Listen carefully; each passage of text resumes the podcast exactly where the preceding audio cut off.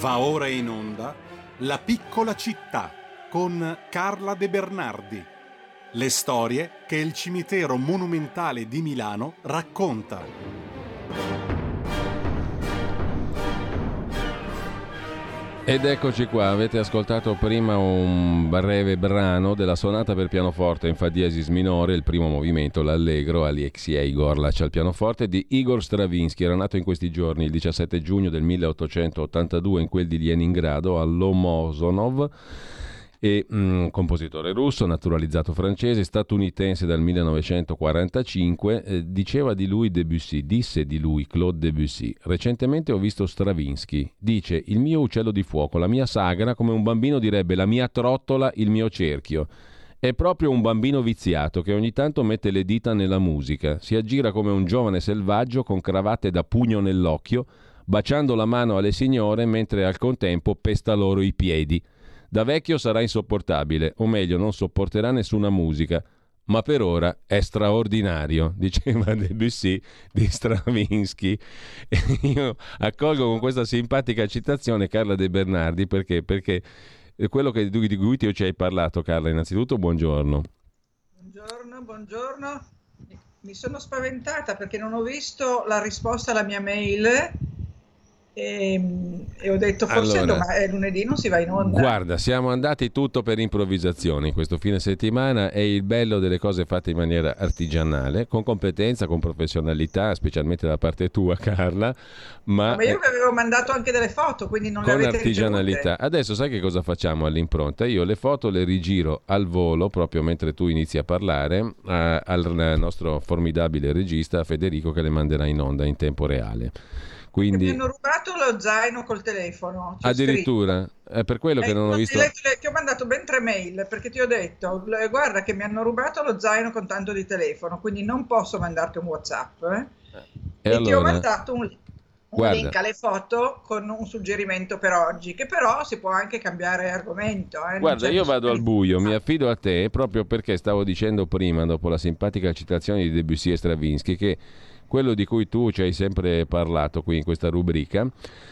Eh, sono anche i lati umani delle persone che emergono attraverso le clamorose storie e le incredibili a volte storie che sono custodite in quello che è un cimitero, il cimitero monumentale di Milano, che non è un luogo morto ma è un luogo pieno di vita e uno dei tuoi meriti, proprio tuoi e eh, delle tue collaboratrici, collaboratori, insomma dell'Associazione Amici del Monumentale, eh, amici del Monumentale.org lo ricordo, beh, il merito vostro è proprio quello di averci restituito un luogo pieno di vita in realtà, pieno di storia, pieno di cultura, pieno di cose anche divertenti oltretutto, no?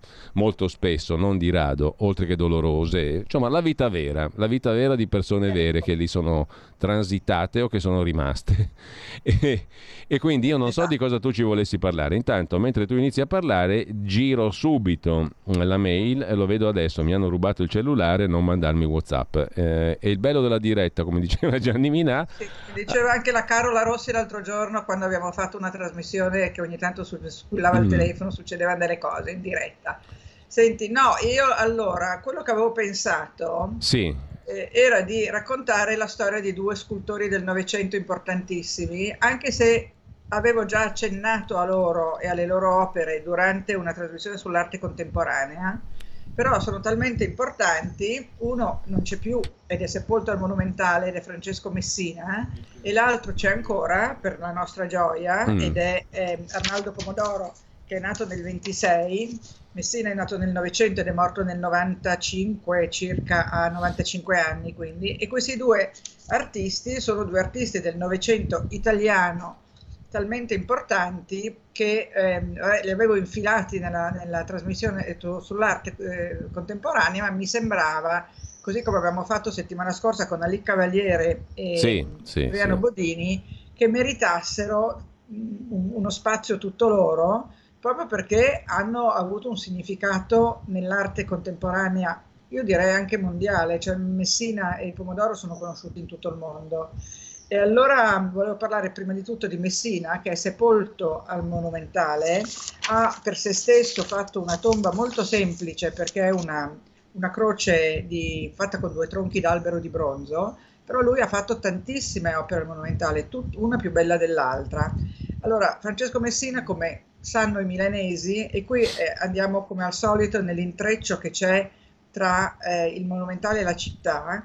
Francesco Messina, che appunto ha fatto molte opere al monumentale, poi quando passano le commenteremo, sì. eh, ha una, dal 74, 73, 74, una, eh, gli è stata concessa dal comune una eh, chiesa sconsacrata in via San Sisto, via San Sisto è dietro via Torino, e questa chiesa sconsacrata ospita sia la biblioteca e la collezione eh, di Francesco Messina che delle invece installazioni e delle mostre permanenti. Fa parte della rete dei musei civici eh, di Milano, quindi eh, comunali, ed è una istituzione veramente molto importante, quindi chi eh, dovesse eh, venire al Monumentale a trovare Messina, magari viene perché è stato alla Fondazione Messina oppure dopo si rechi alla Fondazione Messina perché eh, a parte che la, la, ristrutturazione della chiesetta, eh, la chiesetta è molto molto carina ed è stata ristrutturata veramente in modo sublime e, ehm, ed è uno dei centri dove si fa cultura a Milano, questo proprio appunto per eh, ricordare che dal Monumentale si dipana un enorme eh, tentacolare mm eh, sistema di cultura, di arte, di storia, di memoria. E, e adesso vediamo qualche foto, le guardiamo insieme. Qui noi abbiamo Messina, che è quello di sinistra, con eh, Quasimodo, niente proprio di meno che, perché Messina è stato anche poeta. E, e con Vanni Scheiviller, che è un editore famoso, che è sepolto al Monumentale pure lui, era ehm, eh, nipote di Adolfo Wilt, quindi è nella tomba della, di, di, di, Adolfo e, e Dina Wilt. E Messina fondeva peraltro la Fonderia Artistica Battaglia, e, ehm, che è un altro dei luoghi legatissimi al monumentale, ne abbiamo già parlato, però io credo delle volte che serve anche ripetersi, perché non è detto che uno trattenga tutto quello che viene detto. Poi, sai, è come la musica, no? Tu vai eh sì. a assistere all'opera, la musica fluisce, poi tu non puoi dire adesso torno indietro come, come fai con, eh, con, con, un disco. Invece per fortuna con la radio ormai si può tornare indietro e risentire le cose, però il fatto di ridirle delle volte giova perché, perché non è detto intanto che il pubblico sia sempre lo stesso e poi che quello che hai detto non sia magari passato inosservato. E allora Messina, che, di cui qui vediamo il figlio prodigo, due gruppi eh, legati al figlio prodigo per la tomba di Cino del Duca, che è stato un grande editore e un grande partigiano col nome di Robert in Francia. Eh, fa questi due grossi eh, coppie, il, il, figlio prodigo che bacia e abbandona casa e, e bacia la madre e il figlio prodigo che si butta tra le braccia del padre quando torna a casa è un'edicola monumentale, ci sono anche dei bassorilievi sul retro e è una delle grandi opere di Messina al Monumentale che per l'appunto per se stesso ha fatto un'opera che passa quasi inosservata. Se uno non sa che è lì, sì, c'è scritto Messina, ma non c'è scritto Francesco Messina, esimio scultore famoso in tutto il mondo. E, mm. e, e quindi uno dice, vabbè, Messina e passa via. E invece è proprio Francesco Messina. Francesco Messina, come vedete qui, è, è, proprio in fonderia battaglia dove ha fuso una, una, una statua di, di, Re Pio XII, se non mi ricordo male, sì, per il Vaticano. E poi chi frequenta la scala sa che nel foyer dei palchi c'è una grande testa di Pietro Mascagni fatta da Messina, molto bella. E poi, vabbè, lui ha fatto sculture per, in giro per tutto, tutta l'Europa. Questo è un Ecce Homo che è in marmo bianco, che è sulla tomba di Arnoldo Mondadori. E come vedi anche qui eh, c'è questo legame fortissimo con una realtà italiana imprenditoriale che è la Mondadori, perché come l'abbiamo, l'abbiamo, detto tante volte, le famiglie importanti fino a non molto tempo fa, però sono passati ormai qualche decennio, si rivolgevano ai grandi scultori e ai grandi architetti per fare le loro tombe questo tipo di committenza c'è stato per tutto la, eh, il periodo a cavallo dell'Ottocento eh, e Novecento, no? il cambio di secolo, e fino agli anni 50 in maniera massiccia. Negli anni 60, 70, 80 ancora c'è stata parecchia committenza privata che però poi adesso non c'è più. Cioè è molto difficile che qualcuno commissioni un'opera d'arte anche perché non ci sono spazi nuovi al monumentale e se tu prendi la concessione di una tomba esistente, come è successo per esempio mm. per la tomba Moretti, tu sei tenuto a tenere il manufatto storico, quindi non puoi radere al suolo, ecco la tomba Messina, mi spiace che sia, sì. che sia in eh, orizzontale, Beh. ma io credo di averle mandate dritte, però no, non sono sicura, quindi magari sono io la responsabile di questo fatto. Eh, perché io, io, le vedo in orizzontale, forse perché lo schermo è piccolo, non so voi come le vedete. Eh, no, vedi, le, questa le vediamo... qui è in marmo rosso con questa croce di, fatta di tronchi di legno in bronzo, è molto bella, soprattutto per il contrasto cromatico, però certamente è una tomba semplice. Stavamo dicendo che la committenza di tombe importanti a un certo punto si è fermata e eh, adesso succede che alcune tombe vengano, eh, vengano date in concessione a, nuovi, eh, a nuove famiglie, ma devono tenersi il manufatto. Ecco, questa è Santa Rita Santa Rita da Cascia, che ridendo non mi ricordo chi diceva Santa Rita si accascia, in effetti qui è proprio accasciata sulla tomba Piva Saportas e è una bellissima Santa Rita che però qui non si vede ma ha le dita dei piedi e le dita delle mani rotte perché è, ehm, è una tomba che è poco curata, io non so se esiste ancora la, la famiglia Piva Saportas, però ci sono delle tombe che sono trascurate. Il marmo con il tempo e soprattutto esposto alle intemperie diventa gesso, cioè da, solf- da, carbonato di calcio diventa solfato di calcio e quindi diventa fragile. Questo è il motivo per cui le statue spesso, anche soprattutto quelle molto antiche, hanno dita, mh, mm, mani, nasi eh, rotti, perché diventa friabile. Mm. Eh, questa edicola bellissima che ha un, un celino a mosaico che ricorda San Vittore in Celdoro a Milano, è, una, ehm, è un baldacchino in cui tutto, tutti i dettagli, tutto quanto, l'altare, la croce, i montanti, le catene, sono tutte sculture di ehm, invece Arnaldo e Gio Pomodoro, perché eh, avevamo parlato prima di Messina, di Messina c'è ancora da dire che è stato direttore di Brera, stato, eh, di, ha avuto la cattedra di scultura e poi, sempre per i milanesi che vogliono fare una, eh, così, una liaison tra, tra il cimitero e la città, davanti alla Niguarda c'è un grandissimo gruppo bianco molto bello. L'ospedale di Niguarda è un capolavoro di architettura, è evidente che ci si va per altri motivi e quindi difficilmente si nota eh, la bellezza eh, dell'ospedale perché insomma o si corre per fare qualche esame o per essere ricoverati o per trovare qualcuno, però se si ha la pazienza invece di occuparsene in un altro momento,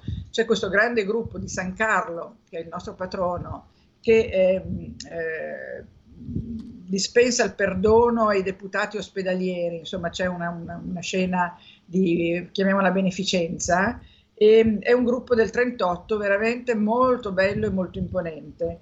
E, ehm, quindi questo, ah no, beh, di, di, di Messina va ricordato sì. il cavallo del morente della RAI, che tutti conosciamo, che è il simbolo della RAI da sempre, e, ehm, e quindi eh, diciamo che è uno scultore che ha disseminato l'Italia con le sue opere. La stessa cosa ha fatto Pomodoro, che però è stato prese- è presente anche, eccolo lì il cavallo morente, lo vedi? Ah no, oh, sì, questo è il cavallo sì. morente. Di, sì. Credo che l'abbia fuso proprio da battaglia. Poi lui aveva fatto anche una quadriga di cavalli che non sono mai stati eh, messi dove dovevano andare, cioè al Palazzo dei Congressi all'Euro, ma sono stati ospitati e sono tuttora nella casa di Giovanni Leone a Formello. E I cavalli piacevano molto a Manzù, era un, un tema che trattava spesso. Per quanto riguarda invece, tornando al nostro pomodoro, che è vivo e vegeto, io ho avuto la fortuna di essere suo, ai suoi 80 anni qualche tempo fa agli Amici della Scala di Milano lui eh, ha disseminato l'Europa delle sue opere. Io mi ricordo di essere stata a Dublino davanti al Trinity College e di aver visto una delle sue grandi sfere, che invece al Monumentale è piccola. È una sfera che sarà, che ne so, un metro e mezzo di diametro, eh, ed è però una tipica scultura di pomodoro, il quale eh, nasce col fratello Joe come orafo, e nasce come orafo e e poi diventa scultore così come suo fratello, però prendono un po' due strade diverse. Ecco, Carla, Dopo... devo sì. tristemente ricordarti che sono le 9.32. Sono e allora basta, nella ingrata... Eh, visto delle sculture di Pomodoro, eh, Dio l'abbia in gloria, nel senso che ce lo lasci ancora per un bel po' perché è un signore anche molto simpatico E, e, beh, insomma, le sue opere le conoscete, questo alternarsi di meccanismi che sono poi anche note che si susseguono in una, in una forma perfetta, che può essere una sfera, un cono, una colonna, un, un, comunque le, le, forme della geometria euclidea, e lui ha eh, elaborato questa poetica. La sua fondazione in via Vigevano, questo lo dico per chi volesse andare a visitarla ed è anche una sede di eh, promozione dei giovani scultori.